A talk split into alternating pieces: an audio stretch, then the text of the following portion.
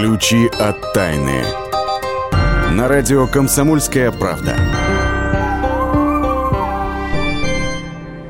Здравствуйте, это «Ключи от тайны». У микрофона Наталья Андреасин. Сейчас э, быстренько пробежимся по главным темам, которые мы сегодня обсудим. Ну, в частности, ученые выяснили, что человек, который может крепким словцом так приложить, оказывается, честный человек. Вот это такой индикатор. Может приложить словцом, значит честный.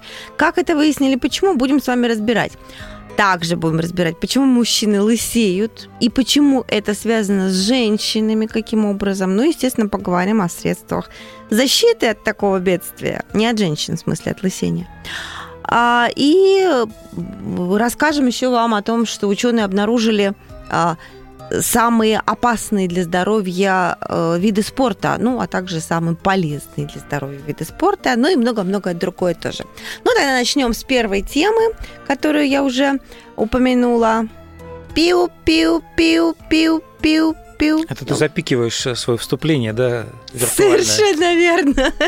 Это Ярослав Карабатов, э, заведующий отделом науки комсомольской правды, э, который, собственно говоря, и научил меня плохому. То есть, рассказал мне о том, что если человек, вот есть такой индикатор, оказывается, если человек использует ненормативную лексику, это показатель того, что он честный. То есть я сейчас изображала себя честного человека. Слав, как мы докатились до жизни такой?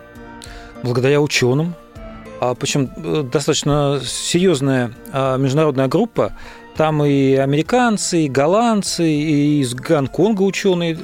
Вот, и они несколькими а, использовали несколько методик для того, чтобы вот прийти к, к этому выводу, чтобы доказать, что а, сквернословие, оно тесно связано с, с таким понятием, как честность. А, каким образом пытались? Да, вот э, интересно. Да. Ну, для начала был такой достаточно простой эксперимент, то есть фокус-группа, а, где-то 300 с небольшим человек, вот, и испытание шло в два этапа. Значит, сначала волонтеров попросили, ну, без лишних стеснений составить э, список бранных слов, которые, ну, они в принципе знают. А вот, ну, тут такая логика, да, что, значит, чем больше ты знаешь, ну, соответственно, вероятно, ты э, больше употребляешь, да? Логично. Вот.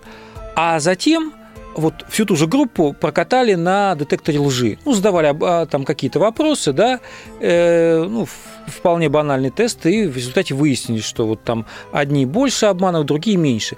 Так вот, потом эти э, две базы данных э, сравнили Сложили, между собой, да, да ага. и выяснилось, что те, кто э, хорошо владел вот этим вот матерным словом, они как раз э, были рекордсменами вот по части честности как на детекторе лжи.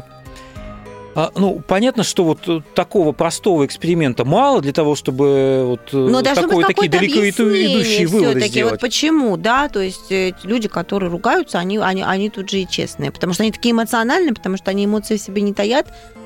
Ну, смотри, Дело в том, что как, ну, вот если мы возьмем, допустим, вот э, недавнюю советскую историю, мы э, разговаривали с нашими специалистами, конечно, угу. не только там с, э, смотрели на, на западных ученых, а вот, допустим, с лингвистами из Института русского языка угу. имени Виноградова. И вот они говорили, да, что действительно существует такой феномен, а, в частности, вот в советские годы, когда а, ну, вот эта вот патетическая, э, пропагандистская вот риторика была очень сильно развита и, и очень сильно заезжена. Ну, то, что Маяковский говорил, да, что слова у нас значит, до самого важного затерты, как э, значит, платье, да.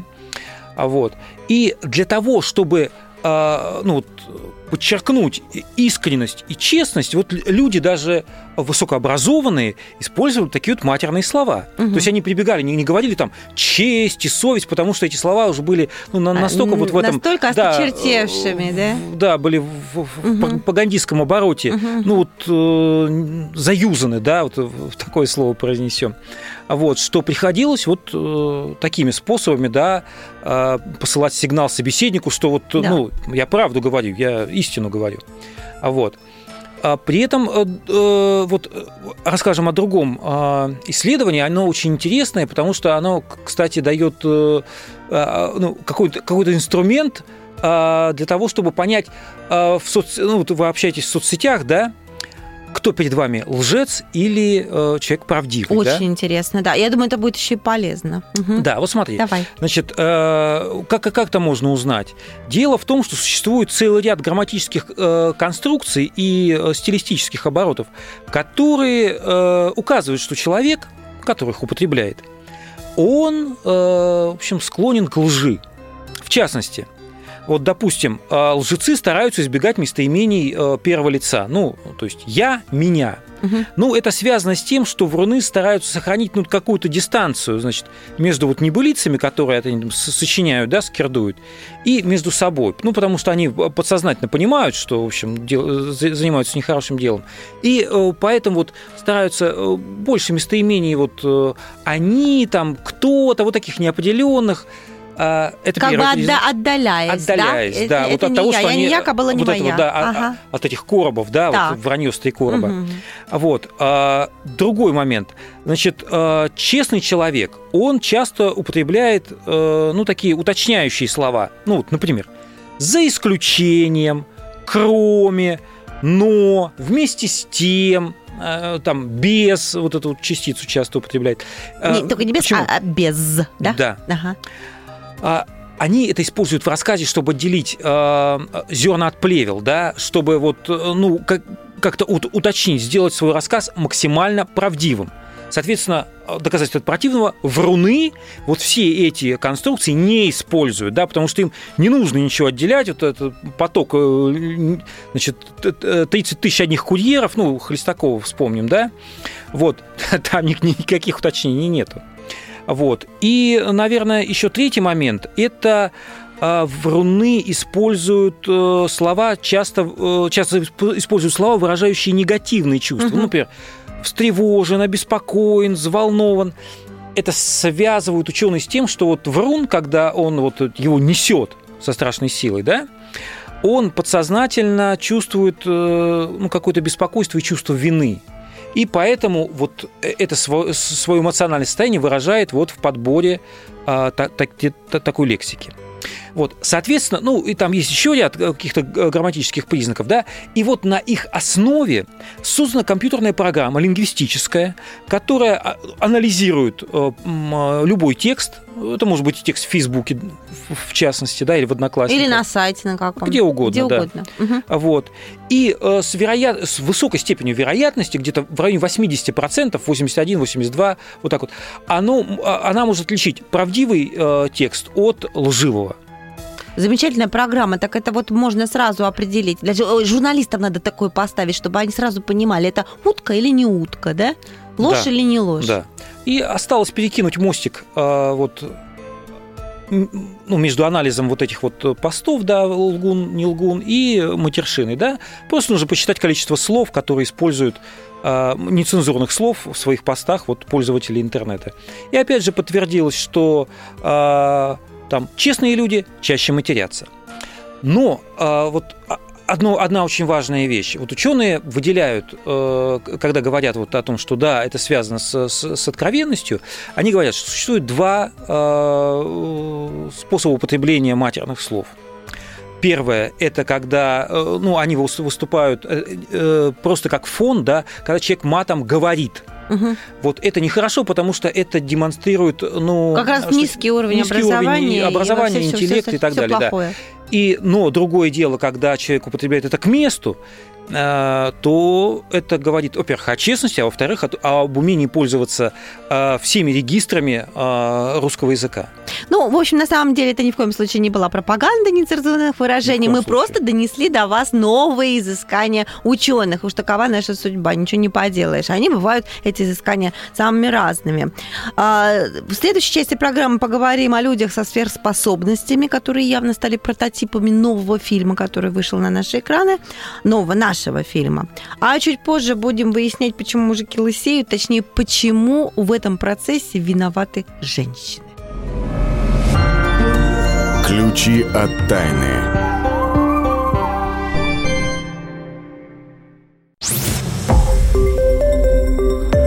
Радио «Комсомольская правда». Более сотни городов вещания – и многомиллионная аудитория. 99 и 3 FM.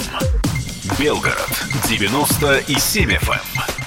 Волгоград 96 и 5 FM. Москва 97 и 2 FM. Слушаем всей страной. Ключи от тайны. На радио «Комсомольская правда».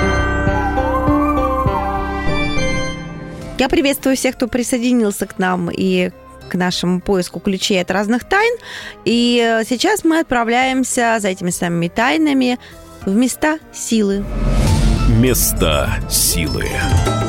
Ну, точнее, у нас, конечно, по курсу одно место, в два-то мы сразу так не успеем. Это Таганай, национальный парк на территории Южного Урала. Кто-то говорит о том, что в некоторых местах этого парка привычное течение времени пропадает куда-то а некоторые уверяют, что они встречались там со снежным человеком. Ну, в общем, удивительное место, которое лучше нас знает Ксения Колесова, исследовательница мест силы. Ксения, здравствуйте. Нас никак не отпускает Южный Урал, и мы отправляемся в национальный природный парк Таганай. Он находится рядом с городом Златоуст, это Челябинская область. А Таганай переводится с башкирского как «подставка луны» такое романтичное, такое интересное название. А, состоит из нескольких гор и вершин и а, сложен такими разными кварцитами, сланцами.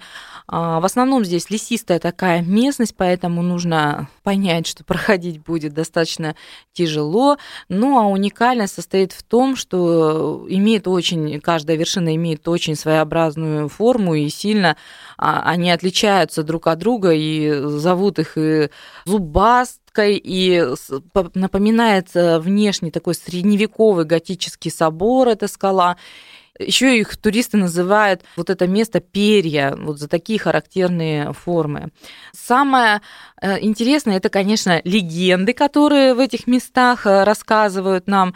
И э, есть вот такая легенда. Поссорились два родных брата, Сварог и Див, и не пришлись друг к другу они по душе, и разразилась битва между небесным воинством Сварога и войском Дива, дивьими людьми или чудью, как здесь еще называют людей. Сварог победил в этой битве о Диве люди же были заточены в подземелье под Уральские горы, а самого Дива Сварог обратил великого Полоза, и стал Див Полоз владыкой всего уральского золота, и все диве царство, все дворцы и храмы ушли под землю. Но изредка можно услышать, как звонят их колокола под землей, и длится долгий плен уже 27 тысяч лет. Говорят, что раз в сто лет бывает только одна ночь, когда на горе Таганай вскрывается земля и появляется город э, дивьев людей. И вот в эту ночь как раз э, можно э, увидеть этих людей, увидеть их большой праздник и услышать предсказания будущего. И диви-люди наделены даром предвидения. Ну, попасть на такой праздник очень сложно, потому что Календаря особого нет, когда происходит этот праздник. Ну, а прийти к этим местам и задать свой вопрос можно, потому что даже сквозь толщи э, скал, сквозь толщи камней просачивается эта тонкая информация о том, что же с вами будет. Поэтому здесь можно очень-очень громко прокричать свой вопрос, и ответ откликнется обязательно. Да, спасибо большое. Ну, а сейчас наша традиционная рубрика «Бабушкин оберег». Куда же без него? Бабушкин оберег. И вот сейчас мы решили поговорить про булавку. Ну, вы знаете, что булавку используют от глаза туда-сюда. И вот. А откуда вообще это вот пошло поверье такое, верить в помощь булавки? Оказывается, с первобытных времен. Помните по различным рассказам, по различным описаниям, картинкам, а, петроглифам, а, первобытный человек заматывался в шкуру и скреплял края щепкой или косточкой. Вот это был прообраз а, нынешней булавки, и это был прообраз оберега булавки. А когда булавки стали железными, появилось поверье, что они как раз и защищают от нечистой силы. Нечисть боится, поскольку всяких железных предметов и колющих, и режущих. Так вот, а, у булавки есть свои правила. Ну, во-первых, булавку нельзя одалживать никому. Кроме того, а, если вдруг так получилось, что вы у кого-то одолжили булавку, нужно слегка ею уколоться, чтобы снять э, негатив, и чтобы, не дай бог, он а, не, на вас не отразился никак. И а, если вы булавку цепляете к э, воротнику или на лацкан, то это будет такая защита от всякого зла. Кроме того, как мы уже рассказывали, булавку можно приколоть на косяк двери или над входом, и тоже вы как бы защитите от возможных напастей ваш дом или кабинет.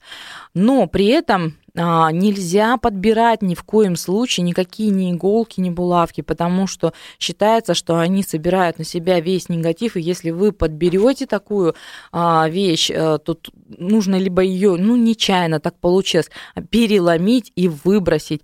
Э, избегайте таких находок, потому что в них, эм, в общем-то, не очень хорошая энергия, э, мягко говоря. Да, большое спасибо. Это была Ксения Колесова, исследовательница мест силы и, конечно, ведущая рубрика «Бабушкин оберег». Ну а мы с вами сейчас отправляемся в нашу следующую рубрику, вполне себе не мифическую, а реальную «Киноакадемию». Киноакадемия. 23 февраля на широкий экран вышел фильм «Защитники». Фильм наш, о наших супергероях, как это не удивительно. А мы привыкли к американским. Нет, тут все советское. По сюжету супергероев отбирают по заказу Сталина. А эти герои со сверхспособностями.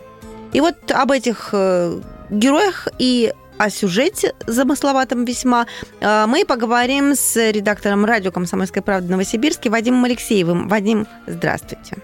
Приветствую. Ну, как фильм?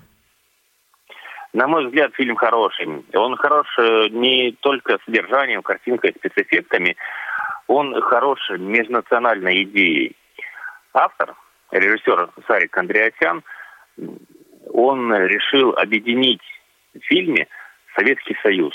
Я, конечно, говорю условно, но в этой условности много правды.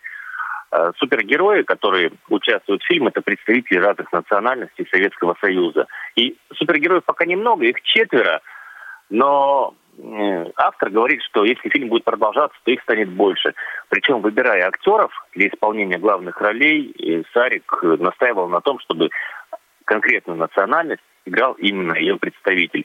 Я думаю, в этом есть большая идея, такая генетическая идея, родная идея – вновь напомнить о дружбе народов, о том, что мы все родные, и мне это очень-очень симпатично. Ну, действительно приятно звучит. Э, а вот если говорить о какой-то реальности, о каких-то, может быть, э, прототипах, которые вот не прямо напрямую послужили прототипами э, данным героям, а в принципе вообще вот люди со сверхспособностями, а, они же существовали? И во времена Советского Союза тоже? Конечно, смотрите, название фильма «Защитники». И тут, конечно, ассоциация и с Днем Защитника Отечества, и с людьми, которые в тех или иных войнах защищают нас. И, в частности, конечно, хочется э, назвать людей сильных, людей мужественных, людей, способных защищать, людей с подвигами, достижениями и так далее. И они были и в давние времена, и есть и сейчас, и были недавно – ну, давайте вспомним человека, которого мы все хорошо знаем как актера, как телеведущего, который относительно не так давно ушел от нас, Владимир Турчинский.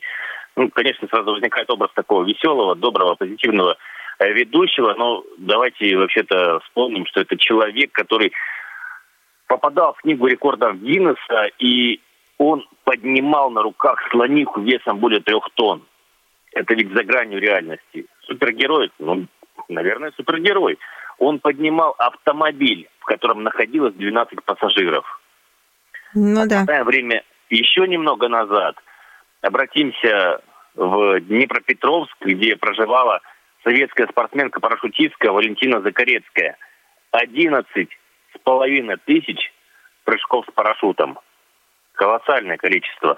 Я попытался пересчитать на сутки – исходя из того, что, ну, допустим, средний прыжок с парашютом это 3 минуты. Так вот, женщина почти месяц провела в воздухе. Почти месяц. Ну. Практически за гранью реальности. Да, и, это впечатляет. Конечно, конечно. Ну, и еще э, один воздушный супергерой. Мне хочется назвать своего земляка. Это сибиряк. Э, сибиряк, э, участник войны. Александр Покрышкин – человек, на счету которого 59 сбитых вражеских самолетов. На самом деле данные разнятся, ему приписывают, э, бывает и более сотни э, сбитых воздушных машин. Ну, 59 это минимум. Но это настоящие супергерои. И вы знаете, на самом деле вот эти супергерои, они были, есть, и они будут среди нас. И это, и в частности, участники войн.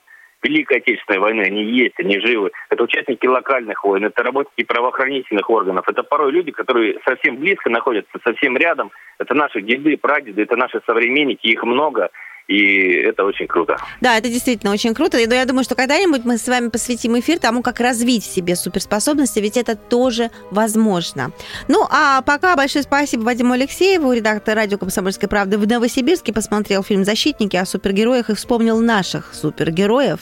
Мы сейчас прервемся ненадолго, и в следующей части программы будем разбирать Почему мужчины лысеют? Точнее, почему в облысении мужчин виноваты оказались вдруг женщины? Ключи от тайны.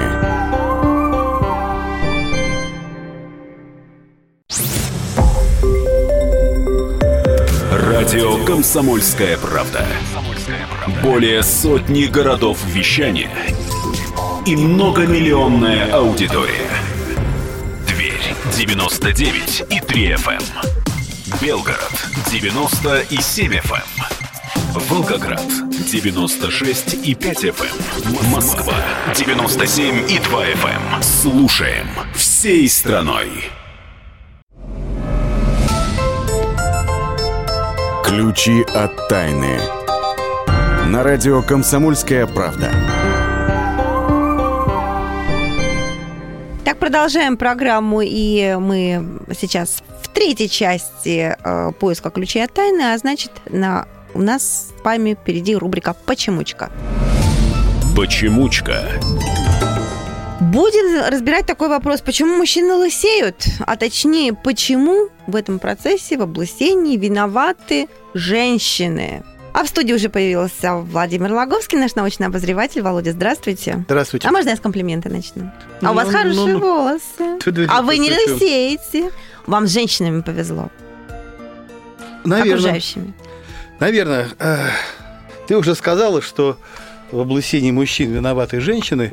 Э, Собственно, раньше об этом и не подозревали.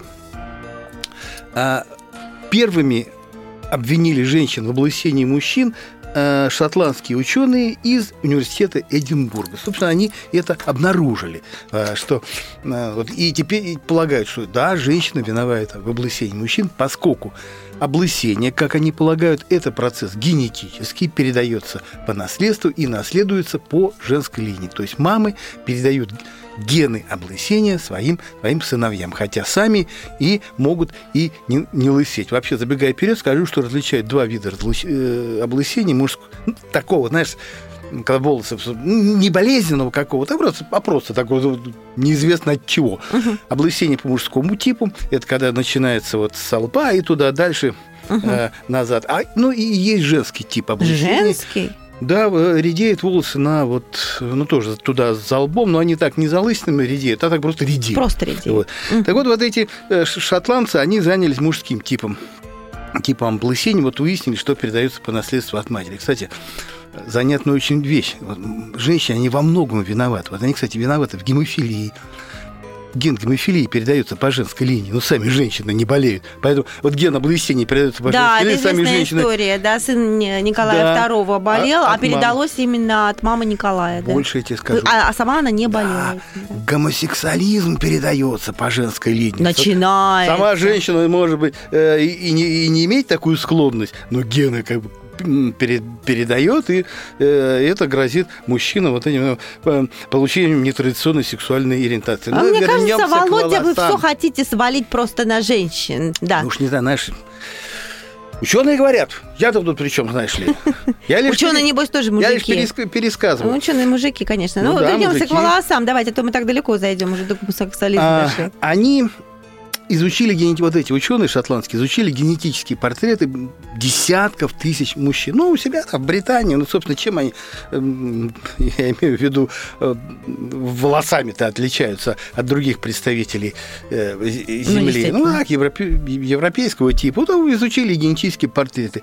И постарались определить, вот что в этих портретах, так, какие есть отличия э, у тех э, мужчин, которые начинают э, лысеть, и лысеют где-то уже там, ну, процесс этот, как правило, начинается где-то 30-40 лет, ну, к 40 с лишним годам уже, если мужчина лысеет, так он лысеет, так знаешь, что это мимо не проходит внимание. И вот, и вот и нашли, что вот эти процессы облысения, они э, э, связаны 287 генетических отличий. То есть у лысых вот найдено 287 генетических отличий.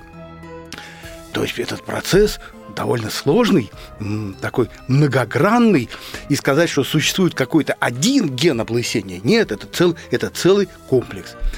И в чем тут, причем тут спрашивается женщины, если вот эти отличия находят у мужчин. А то, что вот эти генетические сигналы, как их называют ученые, они располагаются главным образом на X-хромосоме, которая, это женская хромосома, по женской линии она и наследуется. И вот такая, знаешь, такой X, утыканный вот этими самыми сигналами, от которых, которые, знаешь, попадая, значит, в мужской организм, в незащищенный, слабенький экспрессии генов, и вот, значит, и вот, вот они, они и, и лысеют. То есть по сути, ученые вот эти шотландские нащупали вроде бы первооснову облысения. Потому что вроде как следствие известно. Эм, уже... А что дает эта первооснова? Вот что, что дальше? Если... Знаешь, известно, что облысение связано с э, избытком мужского полового гормона, тестостерона. Ну, как правило, понимаешь? Есть случаи, когда, знаешь, гормона полно, а человек не лысый. А есть случаи, когда гормона нет, а человек лысый. Но вроде бы считается, что вот избыток этого гормона, он поступает туда в волосяные фолликулы и включает там вот эти процессы, которые ведут к выпадению волос. И даже известно, как все это происходит. Понимаешь? Кстати, знаешь, что, что у лысых-то волос ровно столько же, сколько у лохматых. Нет, конечно. Только они тонюсенькие, их не видно. У лысых таких столько же фолликул, вот этих мешочков волосяных, в которых растут волосики.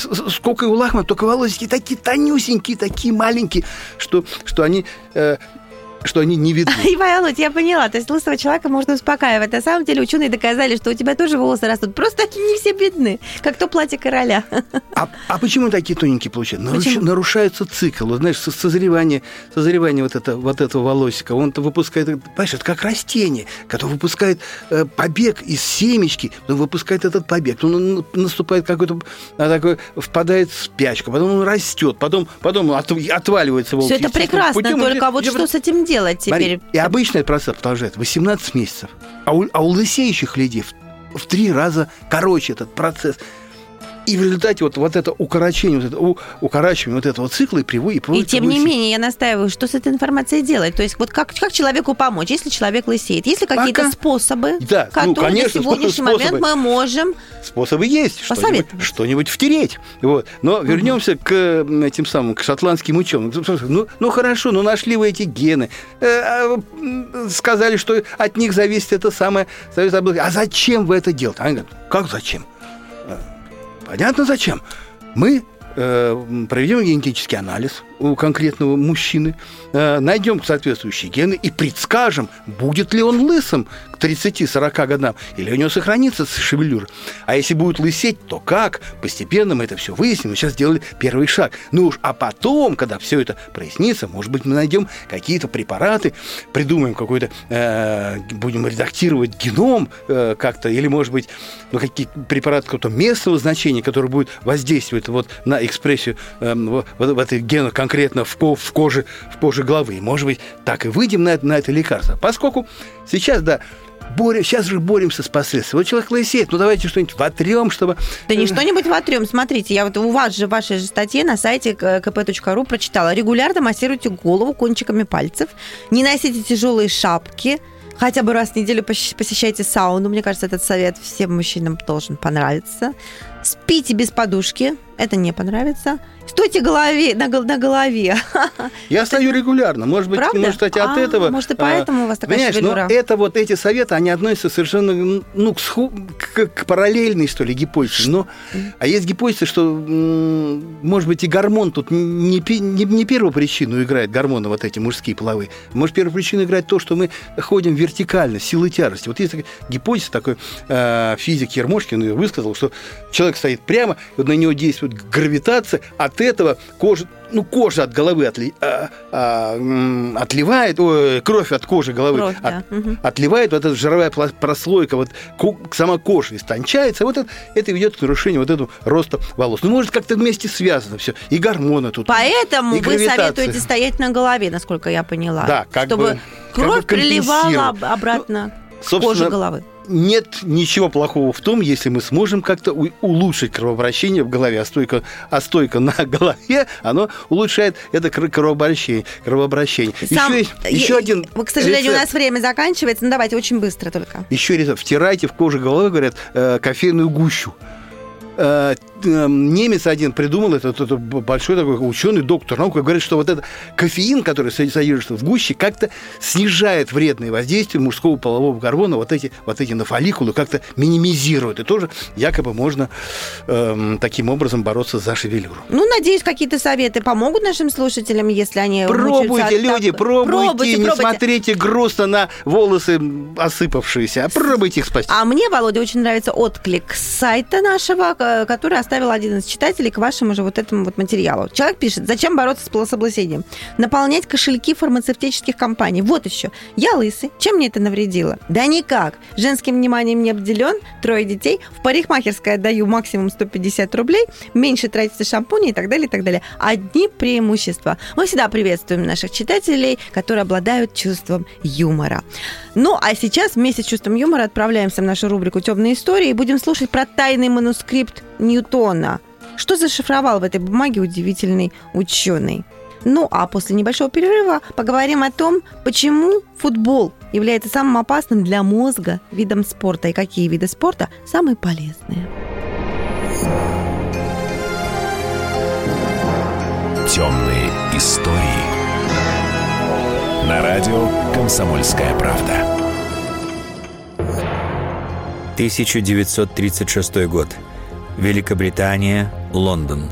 Организатор аукциона приступил к торгам за необычный лот – зашифрованный манускрипт, подписанный Исааком Ньютоном.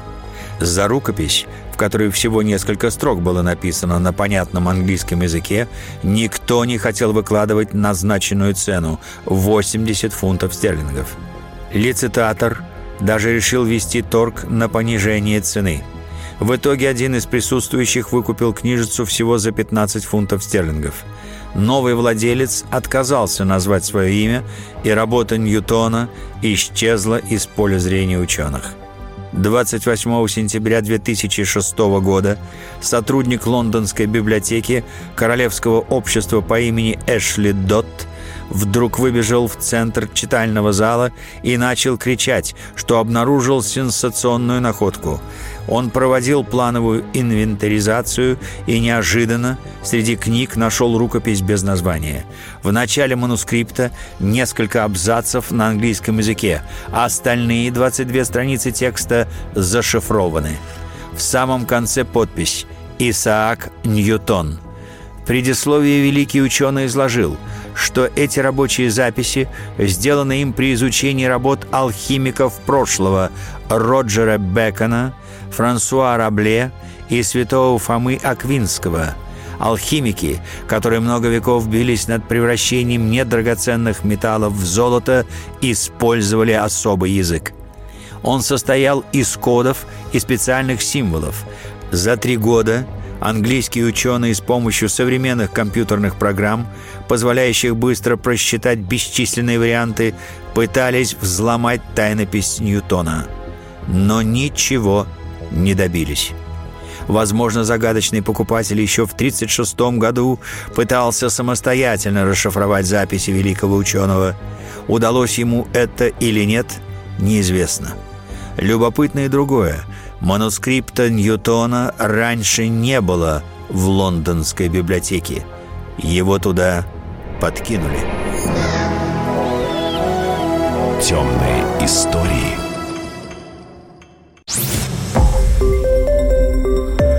Радио «Комсомольская правда». Более сотни городов вещания и многомиллионная аудитория. Тверь 99 и 3 FM. эм. Белгород 90 и 7 FM.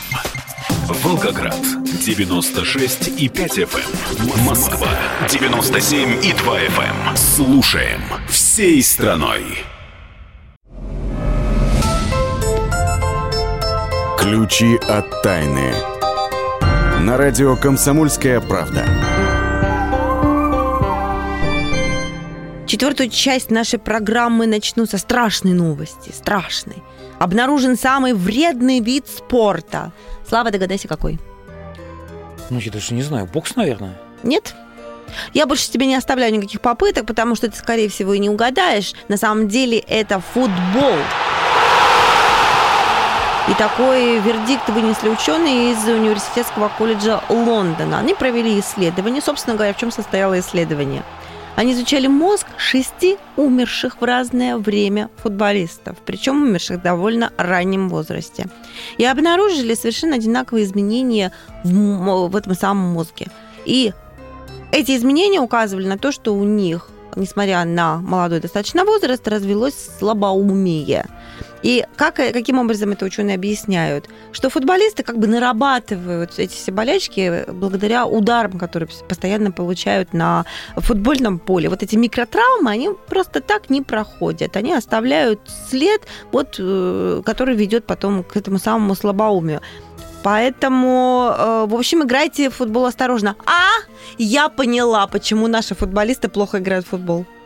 Они голову берегут. Всё, Но будем всё, надеяться, да. Все, я, я все поняла, да, это было объяснение. Хотя есть, такая, э, есть так- такой анекдот, да, старый известный, о том, что был у отца три сына, один значит, умный, а двое умных, а третий футболист. Ну, Ну, Да. ну, в общем, да, простите, конечно. Ничего не хотим плохого сказать. Опять-таки, просто исследование ну, ученых. он тоже подтверждает э, то, то, что ты сказал. Именно, да. Но не все так плохо со спортом, потому что ученые нашли, обнаружили и самые полезные виды спорта. Эту светлую новость нам донесет Слава. Да, австралийские специалисты изучали, но они решили, э, что, ну, не, не- ну, всем понятно, что да, любые физические нагрузки, они полезны для организма. Но какой же вид спорта наиб- самый полезный? Так вот, выяснилось, оказывается, по, по ходу этого исследования, что, допустим, футбол, бег, тяжелая атлетика, они на продолжительность жизни никак не влияют. То есть, э, ну, вот совершенно абсолютно. То есть в этих Лу- целях вы лучше- можете ими, ими да, не- можно не ими не заниматься. заниматься. Ага. А, да. А вот самые такие э, жизнепродлевающие – это бадминтон и теннис. И еще вот э, одна из разновидностей тенниса сквош. Ну, это когда со стенкой ты в теннис играешь. Ну, когда у тебя нету партнера, да, и тебе остается только со стенкой Да, а есть, а есть особняк с большой стенкой, да, и вот ты об него стучишь, э, стучишь мячиком. А вот, и э, они подсчитали, причем там большой объем данных, 80 тысяч э, британ, э, британцев и австралийцев приняло участие в этом исследовании. А вот. И э, выяснилось, что э, вероятность преждевременной смерти, вот если вы занимаетесь э, вот этими тремя видами спорта, бадминтон, теннис и сквош, снижается на 47%. А на втором месте идет, как ты думаешь, плавание и а- аэробика. Мгм. А это где-то 27-28%. То есть на- а, настолько вероятность- снижается вероятность, вероятность преждевременной смерти, да. Мгм. А вот. Ну и велоспорт. Велоспорт замыкает тройку призеров самых таких вот э, э, Омолаживающий. омолаживающих видов спорта. Ага. Там минус 15%. Скидывайте сразу и живите долго. Отлично. Слушай, я так люблю кататься на велике. Вот прямо жду, когда зима закончится. И пойду скидывать э, или там как это, омолаживаться, да. Ну ладно, оставим пока тренировки. Хорошо, мы потренировались. И предлагаю сесть за парты, потому что сейчас будет наша рубрика «Фейк недели». Фейк недели. И выяснили у нас ученые, что очередной миф проник на страницы учебника. С этим мифом тоже Слава разобрался. Ну, это известная история про египетские пирамиды. А, я, ну, я, я сам учил, что их строили значит, э, рабы Да. под, э, Палящим присмотром, солнцем. под палящим солнцем, значит, под Денной э, ношей. присмотром жестоких надсмотрщиков, которые с Именно. бичами стояли, значит, Да. да, ели в проголоде, тысячами умирали. Ну и что ты нам хочешь теперь рассказать? А вот выяснилось, что все эти сведения, которые значит, попали в учебники от историка Геродота, они, оказывается, не соответствуют действительности. Потому что исследования э, вот этих поселений э, строителей пирамид э, говорят о том, что на самом деле их строили не рабы, а свободные люди. И А было... как это, вот какие доказательства, как это увидели? Ну, какие доказательства? Ну, в частности, допустим, они, значит, раскопали вот эту деревушку, и выяснилось, оказывается, что там были вполне все приличные, они жили в пол- вполне приличных домиках. Это не какие-то не казармы были, Мгм. а, в общем, а такие вот, ну, типа, типа коттеджей, да, вот, э, если перенесемся в те времена, да, вот, то э, по, по тогдашним понятиям это, в общем-то, было достаточно престижное жилье. Мгм. И там жили специалисты, которые, причем они жили с семьями, не просто вот согнали, да, там на невольничьем рынке, а э, там были, были э, там женские комнаты, там находили, с- соответственно, женскую какую-то утварь и так далее и тому подобное. То есть э, специалисты селились с семьями. Мгм. Потом э, ученые подсчитали количество э, э, живности, которую скормили вот этим строителям, и выяснилось, оказывается, что э, они питались лучше, чем э, египетские крестьяне. То есть там были очень высокие, э, высокие порции мяса, большие порции мяса. Боже мой, ну как можно Самое- сейчас самое в наше время определить, какие порции мяса По съели костям, по древние- костям. Та- ну, во-первых, они рядом с, э, с поселениями раскопали ну, какие-то курганы вот этих вот костей. Примерно, э, ну, а дальше чисто математическая задача.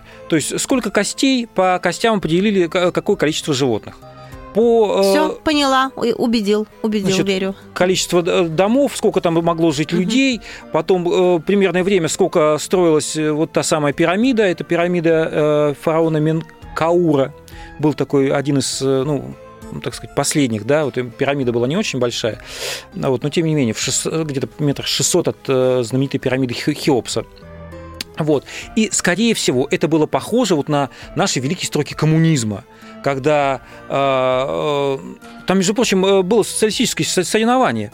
Там э, рабочие вот эти, они делились на бригады. Так. Значит, э, некоторые назывались там выносливость, другая, другая там называлась совершенство. И вот они со- соревновались между собой. А, Более того, то, м, уровень э, оказания медицинской помощи был примерно такой же, как э, э, там у египетских вельмож. Ну, это можно было, э, значит, э, отследить по тому, как лечились травмы, допустим, переломы. Ну, таскались блоки огромные, наверняка там были какие-то э, травмы, э, решили ученые.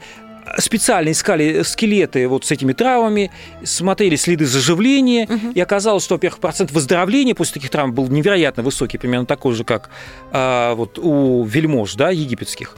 Э, ну, мы их знаем, потому что там египетские мумии, да, и в большом количестве э, эти скелеты находились э, с, с различными травмами и так далее. Вот. Таким образом, значит, они хорошо питались, они жили в, в, э, очень хороших условиях Они и- хорошо лечились? и хорошо лечились.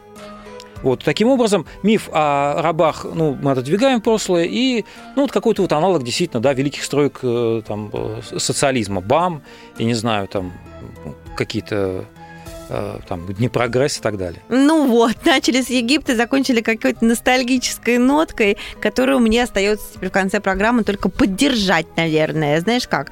Вот вообще мы в нашей программе часто говорим о будущем, пытаемся что-то угадать, а сегодня я решила вспомнить Юрия Антонова, который тоже обращался к будущему в своей песне «Наша магистраль», если ты помнишь такую. Аж говорю, ты вот на ностальгию прям потянула. Вот. Есть еще один повод вспомнить, э, на самом деле, этого музыканта. У него недавно был день рождения, 75 лет. Вот так что давайте эту песню послушаем, обратимся в наше прошлое, которое обращало нас в наше же будущее. И хороших вам песен, хорошей музыки, хороших новостей всю следующую неделю. До новой встречи. Счастливо. С вами были Ярослав Карабатов. И Наталья Андреасин. Пока. Всего доброго. А мечта снова сердце коснулась. Вдаль зовет комсомольская юность. Где-то ждут вдалеке нас рассветы песни, что не спеты. Пусть холодные ветры там свищут, Знай, мы легкого счастья не ищем. Пусть метели шумят, злятся в юге, Мы уверены друг в друге. Вновь поют колеса нам, Мы попутчики все